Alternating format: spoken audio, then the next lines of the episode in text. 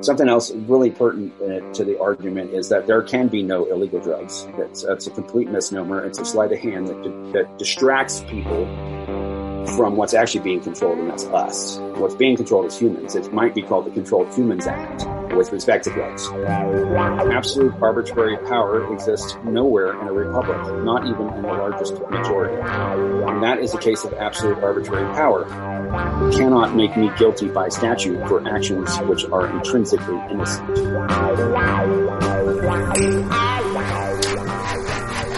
You're listening to Narcotica, a podcast giving you the straight dope about drugs and the people who use them.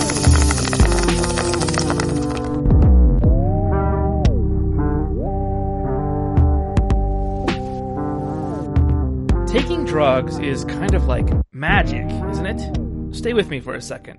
How is it possible that taking small doses of a chemical, sometimes microscopic levels in the case of LSD, for example, how is it possible these molecules can have such profound effects on our brains, our central nervous system, our personality, our very consciousness? One moment you're sober, you're in the default mode of your thinking, of being aware, and then you introduce a white powder or some kind of strange plant into your digestive system. The next moment, you're flying through hyperspace, and when you crash land, you come out with an immensely different idea of who you are and what you are, with a new perspective on your relationship to life and the universe you inhabit. And all of that is possible just by taking a drug? What in the hell? Is this witchcraft or some kind of supernatural practical joke? Well, no, of course not. I mean, probably not. I mean, who knows? None of this is the point. It's very illegal to do this in most places on Earth, unless it's a certain socially acceptable type of drug like caffeine, alcohol, or tobacco. Maybe it seems like an obvious question, but why is any of this illegal in the first place? Don't you, as a human being, have some bodily autonomy, and doesn't that extend to alterations in the mind as well? Forget how to change your mind, as Michael Pollan puts it. What about the fundamental right to change your mind? I'm Troy Farah, and you're listening to Narcotica. Today, we're going to be talking about cognitive liberty, the freedom of thought, and how that relates to prohibiting some drugs and not others. Our guest today is Casey William Hardison, a giant in the underground chemistry scene who has rubbed shoulders with many an obscure chemistry such as Sasha Shulgin and Daryl Lamar and he was featured on Hamilton's Pharmacopeia in the episode The Lazy Lizard School of Hedonism. In the past, Casey operated several infamous drug labs producing things like MDMA, DMT, LSD, and 2CB. That's all behind him, but unrelated to that, Casey has had a bit of legal trouble lately, which we'll discuss more, but his central argument in court is quite unique. But before we get to that, we'd like to mention that this episode is being produced in collaboration with Filter Magazine. There's an article that I wrote on filtermag.org, which you can read later if you feel compelled. It covers more about Casey's backstory and his previous attempt to fight for his liberty in the UK by arguing for the fundamental right to chemically alter one's mind. So it's not just a rehash of this conversation. We wanted both things to be their own individual pieces. We'd also like to remind folks that Narcotica is an ad free program, and we're trying to keep it that way. We keep this ship running via Patreon, which we encourage you to join if you can at patreon.org slash narcotica. We'll mail you some stickers or give you a shout out on the show if you request. If you can't help out that way, that's fine. Just help spread the word. Give us a rating on iTunes or wherever you get your podcasts. Tell a friend about us. Share us. Follow us on Twitter or Facebook.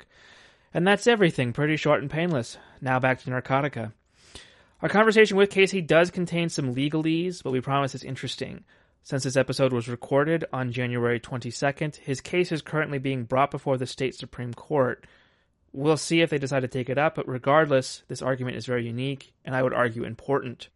Casey is arguing that the Controlled Substances Act, that is, the 70s era law that makes drugs like cannabis and magic mushrooms highly illegal, is completely unconstitutional and violates his right to cognitive liberty. It's a juicy defense, and while it may seem extremely unlikely, it could help unravel the entire war on drugs. Casey, welcome to the show. Thank you very much. I appreciate being here. Also with us today are Narcotica co-hosts Zachary Siegel and Christopher Moraff. How are you all doing? Um, hey guys. Hey everybody. Doing doing all right.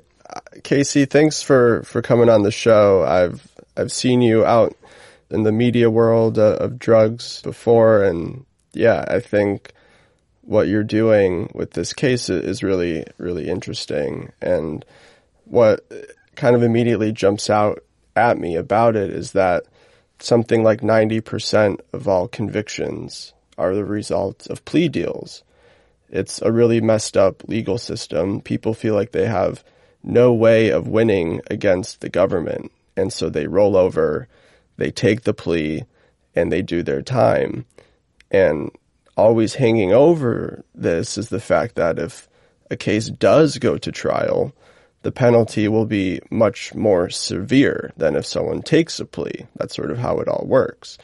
So props to you for, for not lying down and, and taking it and, and for fighting back. Um, so I think maybe to start, can you, can you sort of talk to us about your case that's currently worming through our system and just kind of the basics, like what, what were you charged with and, and what happens if you do get convicted?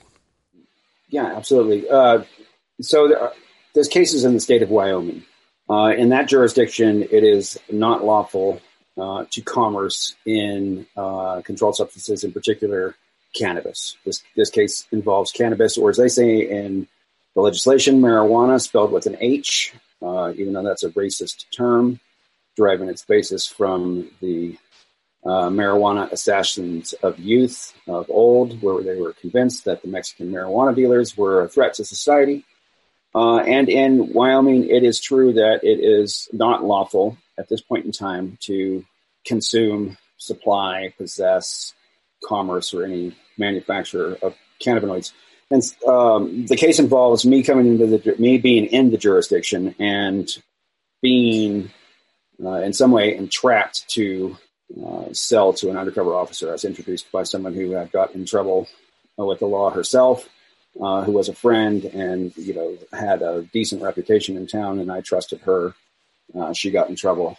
Uh, she introduced me to a an informant, uh, or not just an informant, a special agent. She became an informant, and the case involves uh, delivery of cannabis to the tune to the tune of maybe six pounds.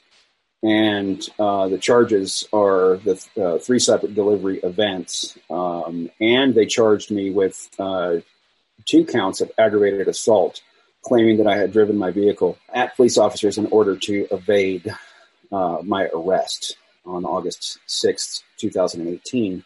Uh, that's patently absurd, uh, and they have dropped those charges about aggravated assault.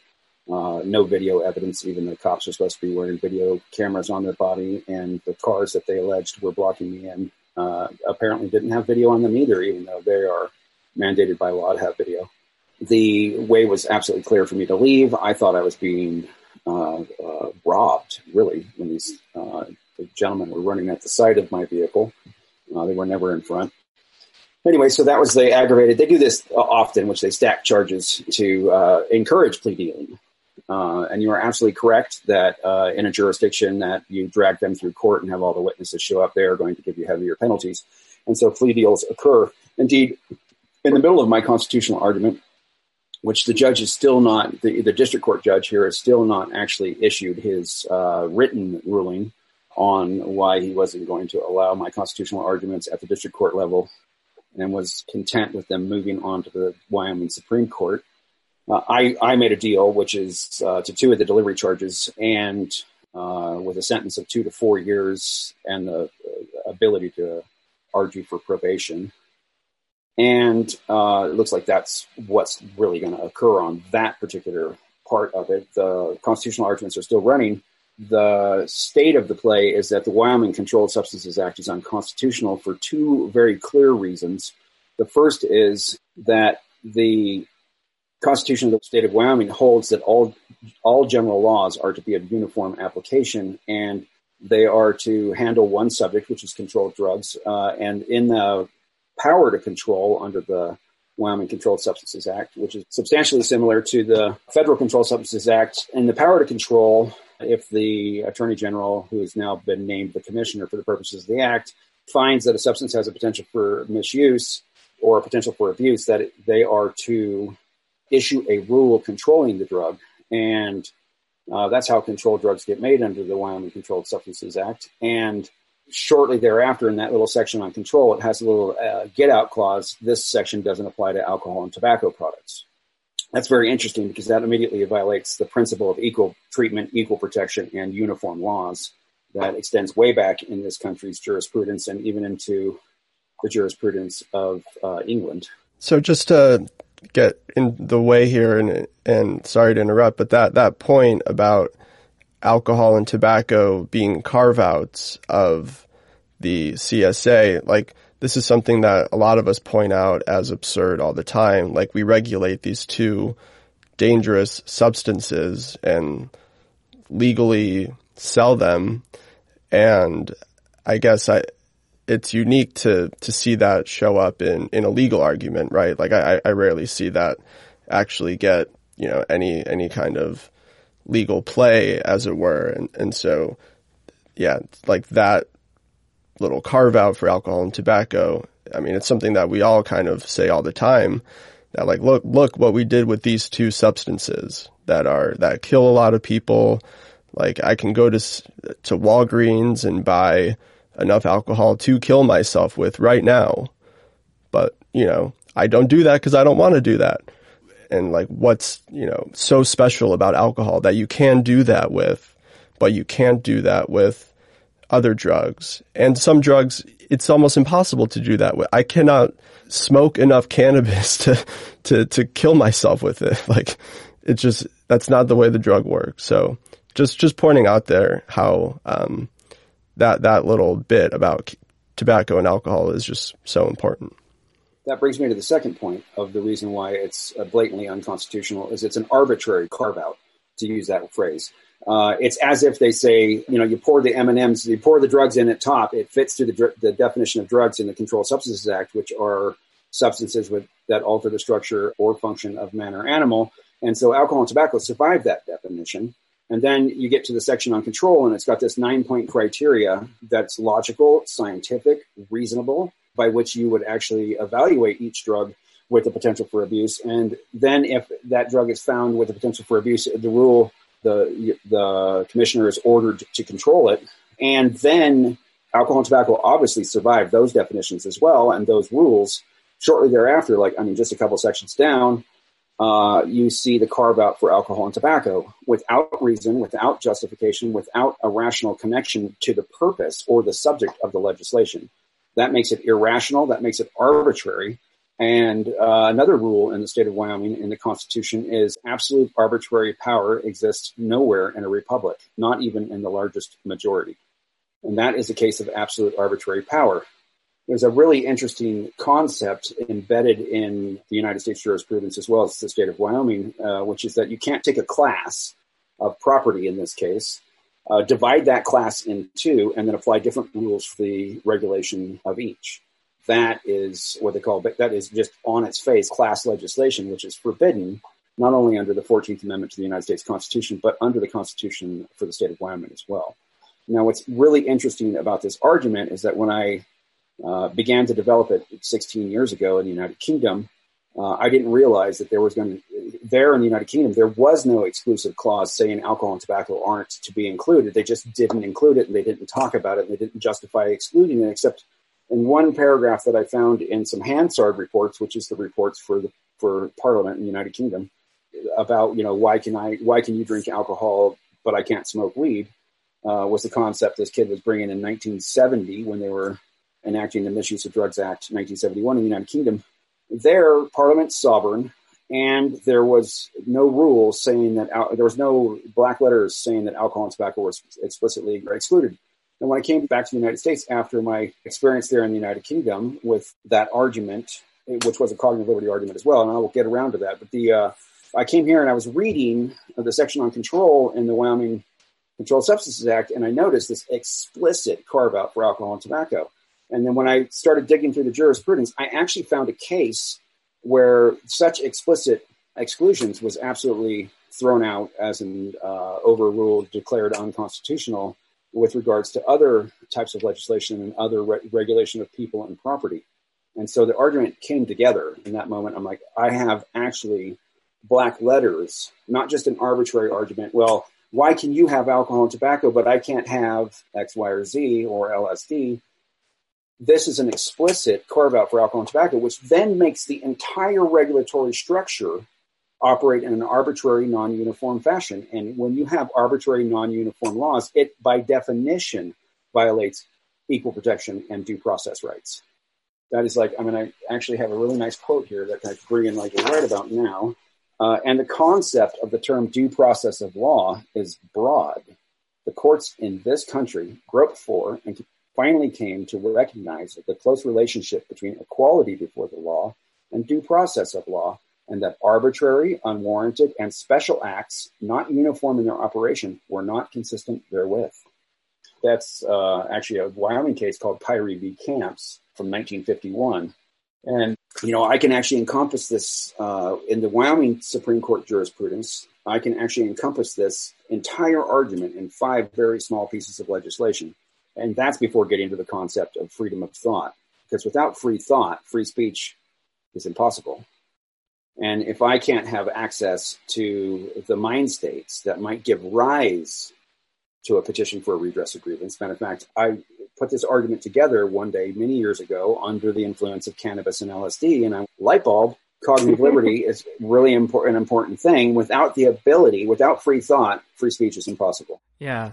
And and also you're you're not a lawyer, right? Like you're a chemist, like you're representing yourself in, in all this, right? As far as the constitutional arguments, yes, uh, uh, I am representing myself. I mean, I have other lawyers that uh, have subscribed to it and actually have put their name to the argument now uh, that are well known in this the state of Wyoming. And while I'm not a lawyer, I've studied law for well over seven years solid and then I dip back in from time to time. I've read many constitutional law texts. Uh, I had plenty of time on my bunk in United Kingdom while I was serving a 9.27 year sentence for the manufacture of LSD, 2CB, DMT, etc., uh, for which I'm fairly well known around the world as a result of the cognitive liberty argument that I created there and the concept that I created there that actually I think starts at the beginning of all of this is that you cannot make me guilty by statute for actions which are intrinsically innocent.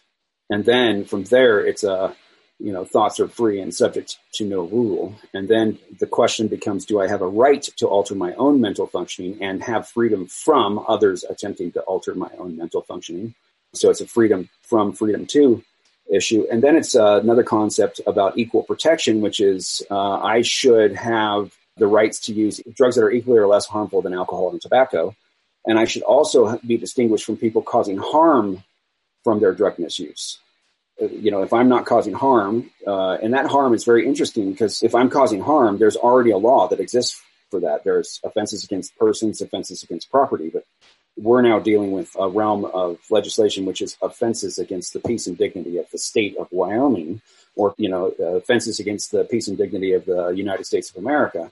Now, I think it's absolutely offensive to the peace and dignity of the United States of America and every citizen of the United States of America, and especially to my children, to have to grow up inside a war on some people who use some drugs. This is not a war on drugs. This is a war on people, and a war on people is a war no one can win. Uh, just uh, yeah, I mean, I wanted to point out that, that certainly in the U.S. The, the, government tried very hard to include alcohol in this, and I wonder if they incorporate the fact that they failed miserably as a reason why it's arbitrarily uh, excluded here. And I, I, guess I'd have a question about mood altering substances. Is it is it fair to call t- uh, tobacco a mood altering substance? Absolutely. Um, as a, 100% as a absolutely. And as, as for the harm argument, yeah, I mean, the illegality of drugs um, and the creation of black markets that extend into you know, uh, you know, international uh, border wars and stuff certainly causes more harm than drugs themselves. And I think that's becoming clearer by the day. Yeah, absolutely. Uh, black markets matter, and the mood altering is not really the the definition uh, that we're working with inside the Controlled Substances Act. What we're really working with is does it alter the structure or function of man or animal? That's the definition. So we want to stick with the legal definitions, not whether it's mood altering or mind altering. Is it, does it affect the structure or function of man or animal? Absolutely does. There's no reason in the world to consume alcohol or tobacco without the intent of it actually altering your structure or function. Same with caffeine. Yeah, it's caffeine. I'm like well caffeinated. Matter of fact, I'm not only well caffeinated, I'm sober except for fizzy water and caffeine because I'm I'm subject right now to drug testing on a random basis as a result of uh, my conditions of the bail at the moment, and I've got a you know a monitor, a GPS monitor on my ankle for the first time in my life. I'm like pinned down. Yeah, supervision. We always talk about people behind bars, but there's so there's millions of people who are being closely monitored and surveilled whose freedoms are restricted as well and supervision is a whole other beast in itself. One one thing I had a question about is, is, is Wyoming. Like I think of Wyoming as a very like don't tread on me kind of state.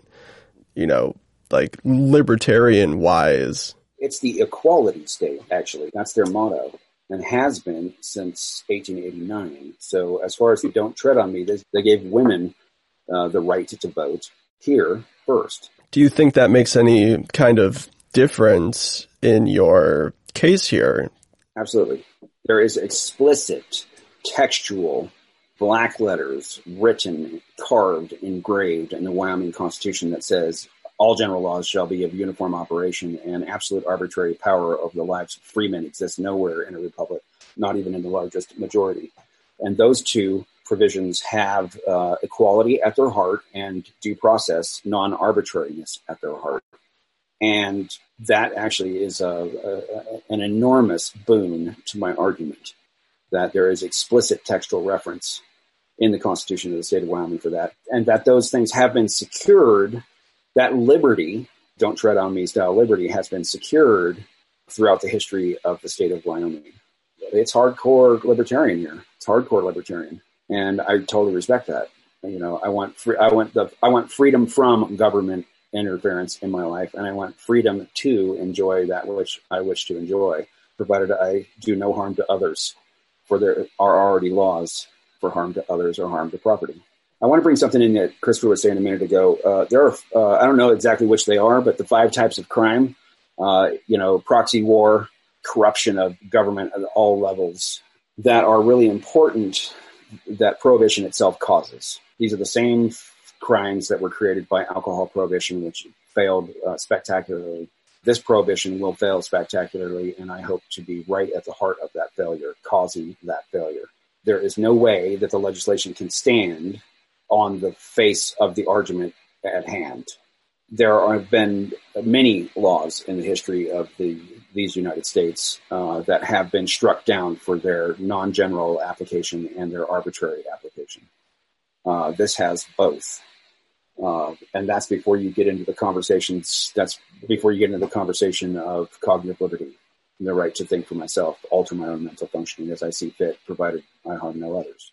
Casey, when we first spoke, you called me from a jail cell uh, in Wyoming a couple months ago in October, and you said that this case hasn't been argued before in the U.S. court. How well do you think it's going to do? I mean, so far this judge has refused to issue a statement on it. I think it was due, if you I remember your email correctly, December fifteenth. He promised an order on December 15th and has not delivered. And that is a very rare occasion where a judge does not deliver on a promise they've given and their integrity is on the line. That is very, very rare that that occurs. I think they're working it out. They're, uh, the attorney general was called in on this case. Not only do I have two public defenders assisting me on the case, I also have the head public defender giving permission for the two public defenders to assist on this case. Uh, on the uh, 17th of November, my public defender was ordered to communicate with the attorney general because this is a case that is really going to impact the law of the state of Wyoming. And if it succeeds here, it will succeed in the federal jurisdiction. Yeah. So I guess my question is, you know, why hasn't anybody made this argument before? I mean, maybe you don't know the answer to that. I, I, I have one. I, I mean, I'm going to make shit up, which is very simple.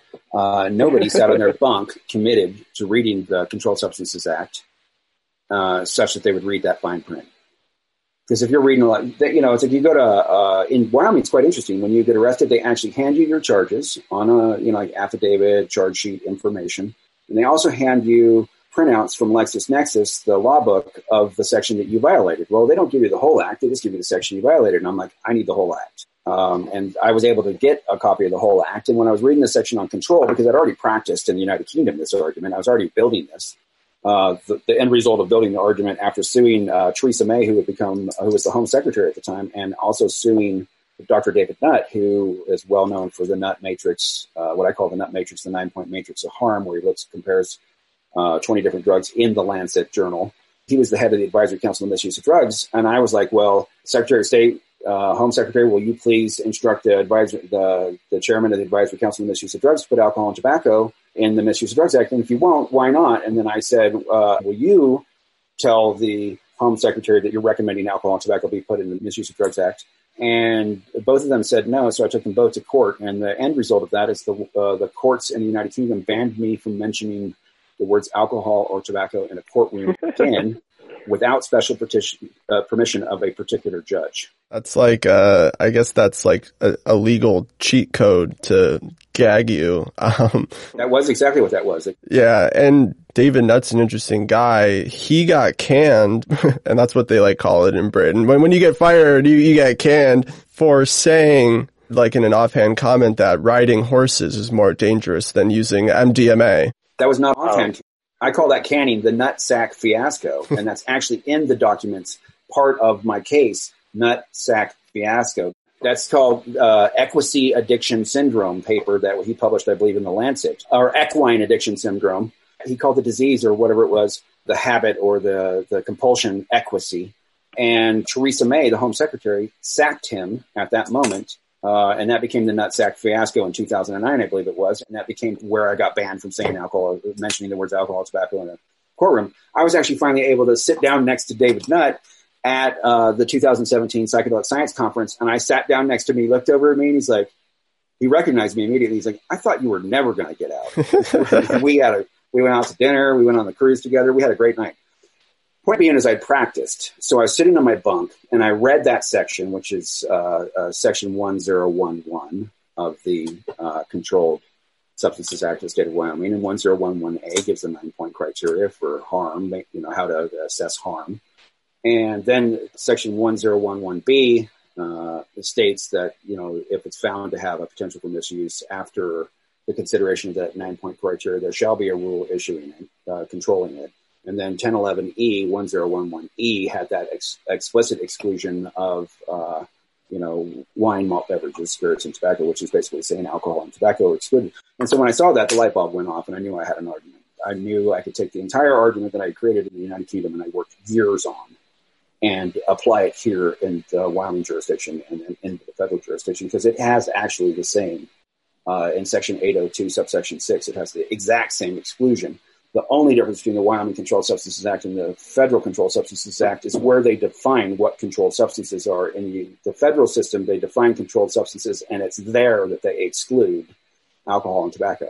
They claim that those are not controlled substances, even though they're regulated and thus are, you know, substances that are controlled by law to, with regards to possession, supply, production, uh, import, export. Something else really pertinent uh, to the argument is that there can be no illegal drugs. That's, that's a complete misnomer. It's a sleight of hand that, that distracts people from what's actually being controlled, and that's us. What's being controlled is humans. It might be called the Controlled Humans Act with respect to drugs. We're being controlled with respect to property. And any concept that says that it's the drugs that are being controlled is just the drugs won't behave, so they control humans. So they regulate actions, human actions, possession, supply, import, export, production, manufacture. Interestingly, though, use use is not in there, right? Like, like there's no. It is in the uh, Wyoming Control Substances Act. Okay, but like at, at the federal level, right? Like, it doesn't say use anywhere. So, like, it's so crazy to me that, like, obviously, possession is illegal, and in order to use something, you need to possess it but they specifically, I think, intentionally don't have the word use in there because of like liberty and bodily autonomy and things that at the founding of this country truly did matter. That's changed over over time. I mean, they used to they used to check people for track marks, and and that was grounds for being arrested. Yeah, um, and and also if you possess it in your urine, it's definitely in your body, and you're in possession of it. And some some jurisdictions actually have convicted and control people around that here in Wyoming, it's quite interesting when they created the when they created prohibition within the state of Wyoming, which led just a little bit on the federal system.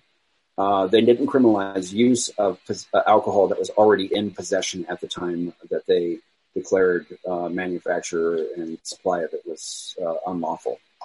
And so it, it, it's very interesting that now people can be convicted if they are found to be using or under the influence of controlled substances in the state of Wyoming even if they're otherwise causing no harm.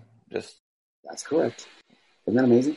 Sounds like Robert DuPont's uh, land of opportunity. He's, he's been trying to push a bill that would, you know, make urinalysis, uh, you know, drugs in your urine. Uh, I mean, that was, you know, going back a couple years. I wrote about it, you know, to make, you know, your urine uh, a um, open to an analysis and then prosecution. And then wasn't he connected to a bunch of drug testing companies, Chris? I remember yeah. that that piece. And that's the best part. Hair Conflicts of interest. Yeah. so this is the thing. It's like so in 1970 and 71 when they're making the Controlled Substances Act, of course the alcohol and tobacco lobby were heavily in the halls of the legislatures and were influencing. Were uh, donation monies were. I mean, I they were all over the place, and they were hiding the fact that they knew that uh, that tobacco, in particular, was a dangerous substance with regards to cancer deaths, and that lobbying money was heavy there. And then you have the, the then you have the issue of what I call uh, uh, drug familiarity, because uh, the politicians that were making the rules were familiar with the effects of alcohol, but they were terrified of the effects of uh, the other drugs that they were unfamiliar with, and so they didn't want to criminalize their own behavior consumption of tobacco and alcohol, their own addictions. They, they, they, were content with the rule applying to others, but not to themselves, which is quite interesting. There's this paragraph that I think it's very much worth reading at this moment. Um, it's a, it comes out of uh, Railway Express Agency versus New York, and uh, I believe it's Justice Jackson who uh, delivers this particular paragraph.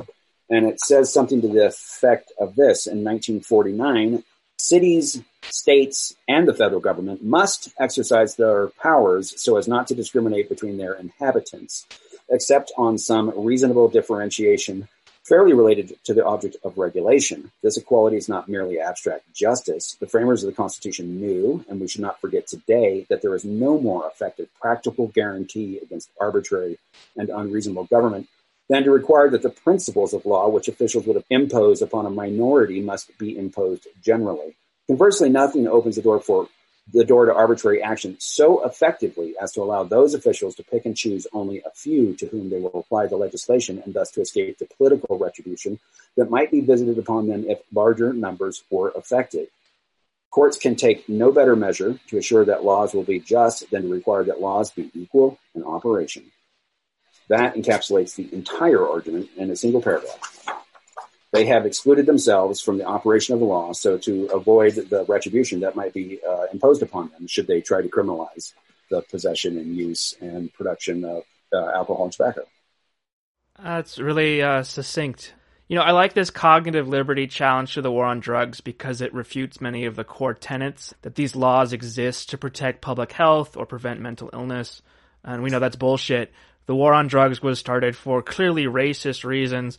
That's not politically correctness or some liberal SJW, whatever. It's just a fact. It, the war on drugs is racist. But, you know, this is a thing you hear a lot in psychedelic circles uh, that these drugs are like psilocybin and LSD have been outlawed because if too many people in society took them, it would lead to everybody bucking the system. But what kind of evidence is there for this claim? You know, I, I wonder about this a lot. If enough people took psychedelics, would it really change society all that much? I mean, Silicon Valley likes taking hallucinogens and microdosing. Plenty of alt-right weirdos like this self-described QAnon shaman who are into taking psychedelics. And Matthew Johnson at Johns Hopkins recently argued in Scientific American uh, last November that there's no good evidence that psychedelics can change your politics or religion. What's your take on this? My take is pretty simple. Uh, if we go back to that original index of forbidden thought catalysts, which was the index, index librorum prohibitorum of the Catholic Church, which led to the birth of copyright, the concept that there were forbidden thought catalysts known as books, because if you took that those texts into your body and changed your thoughts, you could become a heretic against the church and destroy the church's authority. So there is a very deep and long precedent for uh, attempting to restrict the thinking of and what's available, the potential information, the potential mind states that are available to humans, such that they don't buck the system. If you think about it, the you know the guillotine was a really good way of killing people, uh, and lopping someone's head off is a really great way of saying we don't like your ideas. Um, and so it, that goes uh, very very deep. I'm going to read a paragraph right now uh, from my own uh, court filings. Uh, the defendant, myself, Casey William Hardison, I assert that I have a fundamental liberty interest in freedom of thought, which must mean, at minimum, my decisional autonomy, to direct and control my own consciousness, in particular, my right to experience and engage in diverse mind states occasioned by the ingestion of psychoactive plants or substances. This fundamental liberty interest, protected by the First and Ninth Amendments of the United States Constitution, each on their own and through the 14th Amendment's substantive due process command of the state, is a most basic and intimate exercise of self sovereignty. That the Act, the Controlled Substances Act of the federal and state jurisdictions arbitrarily preserve this liberty for some and unequally deny it to others is the ultimate issue. As far as Q Shaman, what a Q-tard. The uh, I yes, I am exceptionally disappointed that the psychedelics have uh, amplified his xenophobic, racist, special uh, viewpoints. You know, the idea that uh, psychedelics or are non-specific amplifiers of consciousness uh, has been around for a long time, and that there is no guarantee that when one has the a unity type experience, that one is actually going to uh, become a steward of Mother Earth and all her relations.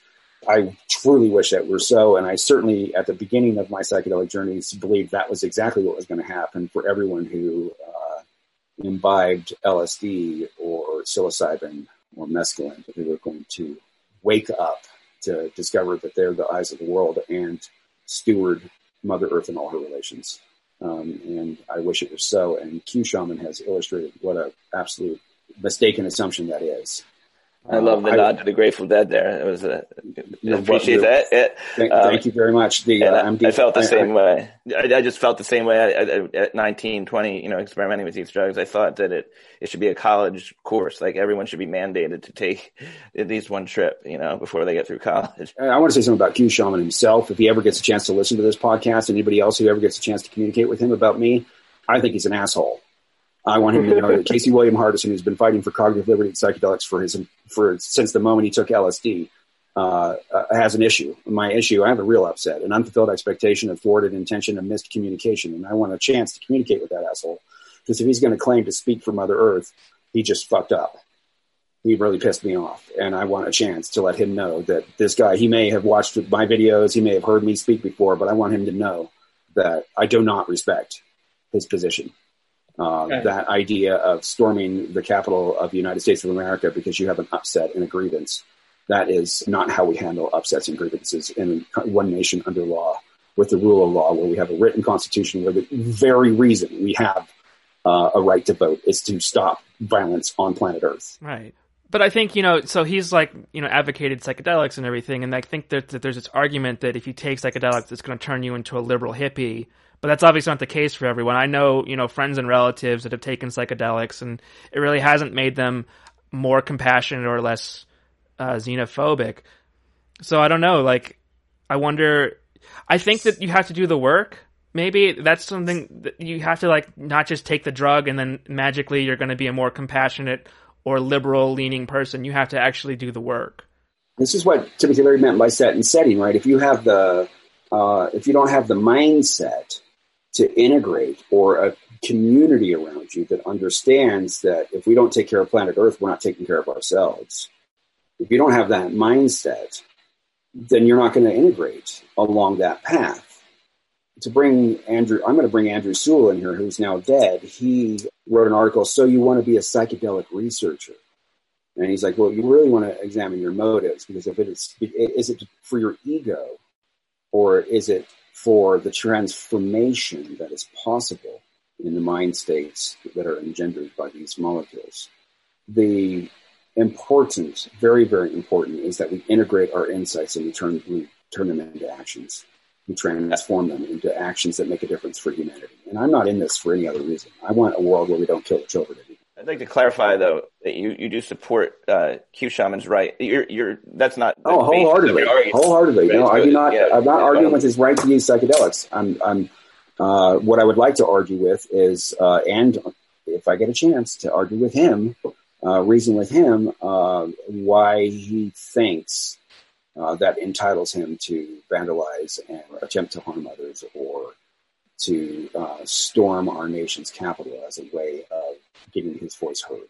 I think that brings in the aspect of community and collective action. Like you can do a DMT trip by yourself and that's just one experience for you in your own private world and that the movements of the past were actually powerful is because people were together and there's a community in, involved in that and it can cut the other way where if you're in a community that thinks the Democrats are run by a cabal of pedophiles and that Donald Trump is supposed to be president but that the election was stolen, well then your social reality and the community you're in compels you to respond and do something about it.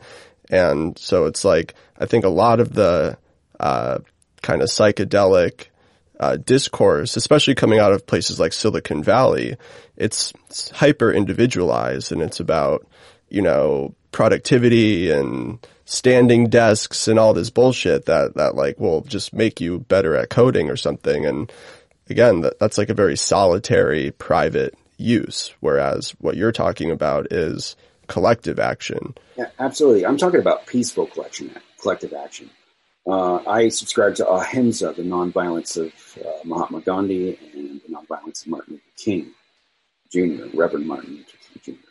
The concept that we would smash our way into uh, uh what is the citadel, citadel of liberty in the Western world allegedly, sure, there are things that need to be worked out. I want to see uh, deep ethics in politics. I want to see free and fair uh, elections that are auditable, uh, blockchain analyzable.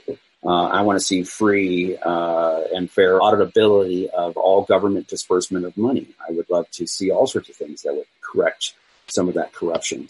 But uh, for someone to claim and convince uh, a group of followers, uh, not just the Q-tards, but the uh, followers of, of, of, the trumpet, that the election was stolen from them, and they're not going to do, the, their own due diligence and actually investigate, use their mental faculties to actually find out rather than just believe someone else.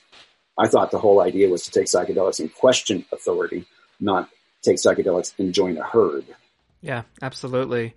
I'm curious what your thoughts are on, you know, psychedelics now being a billion dollar industry on the stock market and everything. You know, there, it, there's all these companies popping up. They're all investing in this research that, you know, it's going to hit the mainstream here in a couple of years pretty soon. There's already literally billions of dollars being put into this space. Uh, what are your thoughts on that?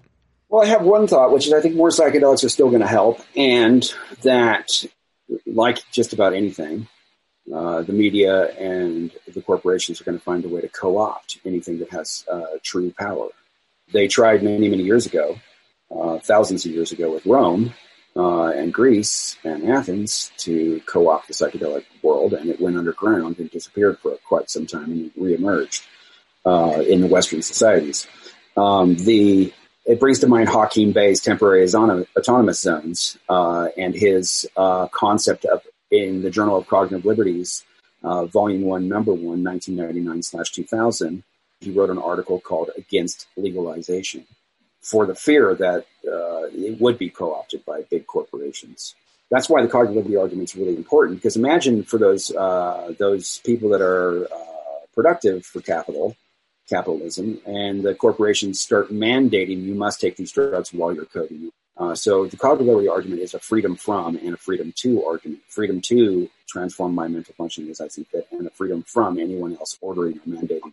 And so uh, the idea that uh, big business is co-opting it, uh, it is natural that anything that is going to be able to make money, that people are going to attempt to squeeze in on the market and uh, capitalize on it. Um, that is the way parasitic capitalism works. It's natural. Yeah, that's a really good point about the cognitive liberty thing being also a thing you can opt out of. You shouldn't be forced to take a drug. It, it does come down to consent and how important that is. And look at the way we're drugging our children's children. Uh, David Lenson, in his book on drugs, said uh, the difference between ecstasy and Prozac is mostly a matter of marketing, and that we're forcing children in classrooms in uh, mandated educational scenarios, uh, state mandated educational scenarios, forcing them to take a drug in order to attend that state mandated classroom, uh, we are violating the sovereignty of those individuals. And we're telling them, uh, don't be addicted to drugs, but take these. Don't, it's like this, that's, I feel the same way about methadone, which is like, here, don't take heroin which we could prescribe for pennies and uh, you know make available at you know Walgreens or CVS or Boots if you're in the United Kingdom.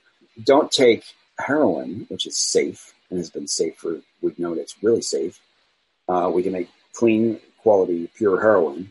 We don't want you to take that. We want you to take our drug, which is methadone, which is ridiculous because now you're not getting the euphoria that you desire, and all you're doing is maintaining and transferring your habituation onto another drug that you don't actually want. People can function perfectly fine on heroin. People can actually conduct their lives if they're not out, if they can buy it at the, the corner market or buy it with a, you know, get their own prescription for it they would function fine on heroin and enjoy their lives the way they're doing, um, and not cause the acquisitive crime harm. Uh, the you know there's I mean there's just there's another thing that really irks me about the war on some people who use some drugs is that it becomes blackmail. Oh, you use drugs? I'm telling. And then you start having control over people, manipulative control over others because of their choice to alter them. That's particularly when it comes to parenthood. Um, yeah, the, the, rights of parenthood rights. Um, you know, exclusive of any manageability issues. Uh, you know, just drug use in and of itself can be a reason to lose your children, and that's like the foundation of of American family values. Would say that's you know counter to our to our belief system as a as a nation that that that the roots of society begin at the family level.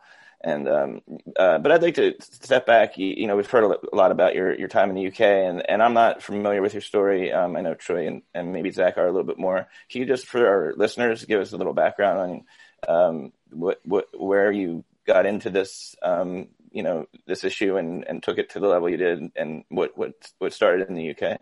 I, I could do this in 1990. I'm do this as soon as possible. In 1993, I took LSD for my first time. Uh, a friend of mine who I'd been sober with in Alcoholics Anonymous uh, came up to visit me in Idaho, and he said, "Oh, hey, by the way, I've got some of this."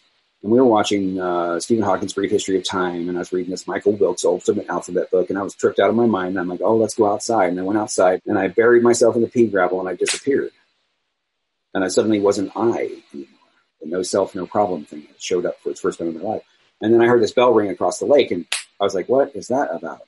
And um, I walked over there over the course of the next few hours. I got my way all the way over there, and I realized it was the science building. I'm like, it's time to go to school and study this.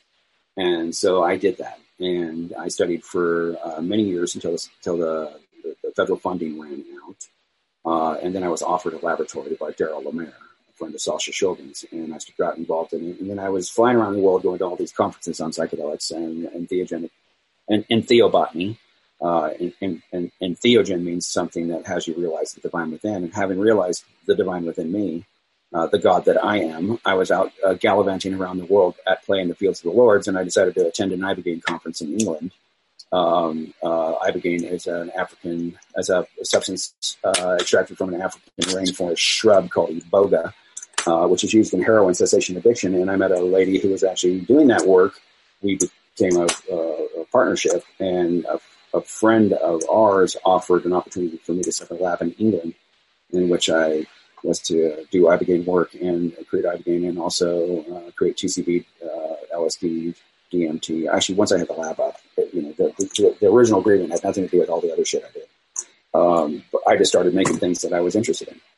Uh, and eventually I got arrested there. And when I got arrested, I knew that the only way to defend myself was to defend myself on the fun- fundamental basis of what it means to be truly free. And my right to alter my mental functioning as I see fit, and also within the equal treatment, equal protection arguments. Uh, if alcohol and tobacco users can alter their mental functioning as they see fit, and there's a long-standing historical tradition and tolerance of that, why can't I, with these other molecules, provided I'm not doing any harm to others? And that was my argument, and it's still my argument today, and I stick to it. And I will keep proselytizing for that argument. I want the right, I want the freedom, I want the freedom, because I have had some of the finest experiences of being human on planet Earth under the influence of psychoactives. So you did you did nine years, right, for that? Nine point two seven years. I was actually uh, uh, given eighty six years for uh, three counts of manufacture of LSD, 2C-B, and DMT, which they ran concurrently uh, with some other charges that were related to drugs. They ran my sentences concurrent. I was given a 20 year sentence. And when I was originally sentenced, I was going to uh, do two thirds of that sentence. Uh, eligible to apply for parole at halftime. But in the middle of my sentence in 2008, with the firing of another Home Secretary over the immigration issue, they created an, uh, an act which said that if my if your offense wasn't on a particular schedule, then you were eligible for parole at halftime automatically. Then they gave me a nine month uh, foreign national discount for uh, not resisting deportation. So that turned into the 9.25 years. But then I got uh, two weeks of extra sentencing for the two cell phones that I had been uh, caught with over the eight years. And um, so I could stay in contact with the world and write books, write articles. And uh, so it worked out to be 9.27 years, 3,383 days for the manufacturer of forbidden thought catalysts. At least yeah. I wasn't burned at the stake and my head wasn't cut off, and I'm still here to talk about it. And yeah. I was able to do like a physics degree, a certificate in mathematics, uh, study law for seven years. They wouldn't let me do a law degree at all. You were also getting high in prison, if I remember correctly, from Hamilton Morris's episode on you. Yes, I most certainly was. Um, I most certainly was. Um, I had a great time. What was enjoyable about that? It seems like tripping in prison would, you know, be really uncomfortable. My my guess. There's this interesting thing that happens, right? When the door bangs up in the evening, it's not opening for like almost 16 hours. What are you going to do? You got to entertain yourself somehow, right? And and it's also uh, there's this, you know, it's like I'm in prison for manufactured a substance that I'm now under the influence of in prison it's got its uh, I don't know it's the Ouroboros snake eating its own tail. It's just hilarious. It's fun. Uh, I was very exalted. Some of my uh, you know I've been meditating for years in prison as well, so that went along with it, and I was able to uh, achieve uh, states of samadhi that uh, you know exalted consciousness in a prison cell. To where now I know there's nowhere I can go on earth that I am not the owner of my own mental weather, that I am not the generator of my own happiness that I'm not entirely responsible for my own attitude and the way I communicate and language my world into existence. Um, as as both a chemist and a cognitive libertarian, can you comment on sort of the evolving nature of synthetic cannabinoids that keep changing and changing and changing, and um, some of the potential harms that they could be in, affecting and un, untested on people, and uh, you know, and, and obviously you would support anyone's used to, to use them and experiment with them. Um, but ever, however, having seen some of the effects they have, um, there are some sincere and genuine genuine concerns I think that, that people express about particularly the synthetic synthetic cannabinoids. Yes, I uh, I'm a psychonaut, so I, I respect anyone's right to alter their mental function as they see fit, provided they don't do harm to others. And I I think the real problem is, is that we have a very large subset of drugs, uh, several dozen of them, that will alter our mental function in a sufficient fashion that are relatively safe in respect to the benefits that they provide. So with benefit maximization and the relatively safeness, there's a, several dozen of them that I think we should all be allowed to use uh, regardless. And that if we keep criminalizing or adding, not criminalizing, if we keep adding these substances that are discovered and found to the Controlled Substances Act, uh, without actually doing research on them and development on them and safety testing and efficacy, what we're doing is we're actually pushing people farther and farther into the realms of potential harm. We're not actually uh, caring for our children by doing such things. We think we're doing a good job as a society by scheduling this drug to prevent harm from to, to others, but the idea is that people want to alter their mental functioning, and they are going to keep pushing the limits of chemistry and the law so that they can do it lawfully.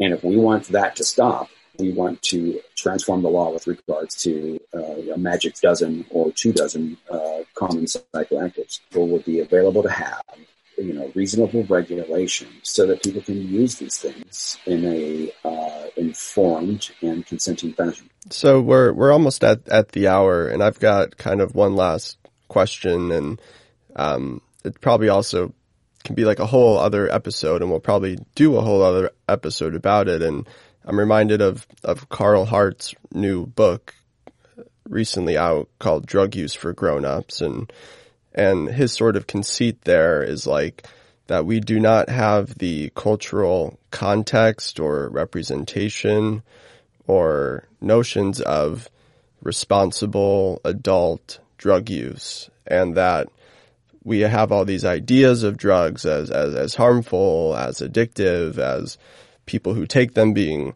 being weak or chaotic or scary or violent. And maybe, and, you know, it, it's a hard question to ask, but do you think that culture is changing a little bit now that media is so fragmented and we have access to so much more information than we ever have? Do you think people are seeing more and more the possibility that adult drug use is it, it can be done responsibly? Look at the cannabis industry now uh, as a new drug, quote unquote, this ancient drug coming back onto the scene uh, in a fashion that over half of the United States of America has used. Uh, it can be used responsibly. It can be used uh, irresponsibly. Uh, we are beginning to create a context, and we've been creating it uh, for uh, you know several hundred. Matter of fact, I might have to take it all the way back to the Pharmakon. Plato and the Phaedrus dialogues argues about the Pharmakon. Uh, remedies, poisons, or magical substances, and it's all in the eyes of the beholder or the eyes of the interpreter, whether a substance or even a thought or a meme is a remedy, a poison, or a magical substance. Uh, and that conversation about creating uh, responsible use has been around since the drunken debauchery of the days of Plato writing about the pharmakon. And we uh, and that drunken debauchery was, you know, alcohol with shit tons that were different herbs in it. Um, all different experiments. They were experimenting as much as they possibly could because that's what curious humans do. Uh, we're curious humans. We have the potential of developing a respectful, responsible, harm minimization, benefit maximization approach to the use of psychoactives. And I wish we'd uh, get on it in a very large public fashion um, I think we should, you know, roll out a new drug every month. And like, okay, this month, people, we're going to be taking this drug, and this is the conversation we're going to have about it. We're going to curate a conversation, set and setting, about responsible drug use, benefit maximization, harm minimization, harm reduction. Well, sign me up for the drug of the month box. I would love that. me too. Gentlemen, it's been a pleasure. Yeah. I now have to get yeah. off to another appointment. Thank you so much for coming on. Anything you want to promote before you leave? People can follow you on Twitter at as thou wilt, A S T O showed you wilt. As thou wilt. Do as thou wilt shall be the whole of the law.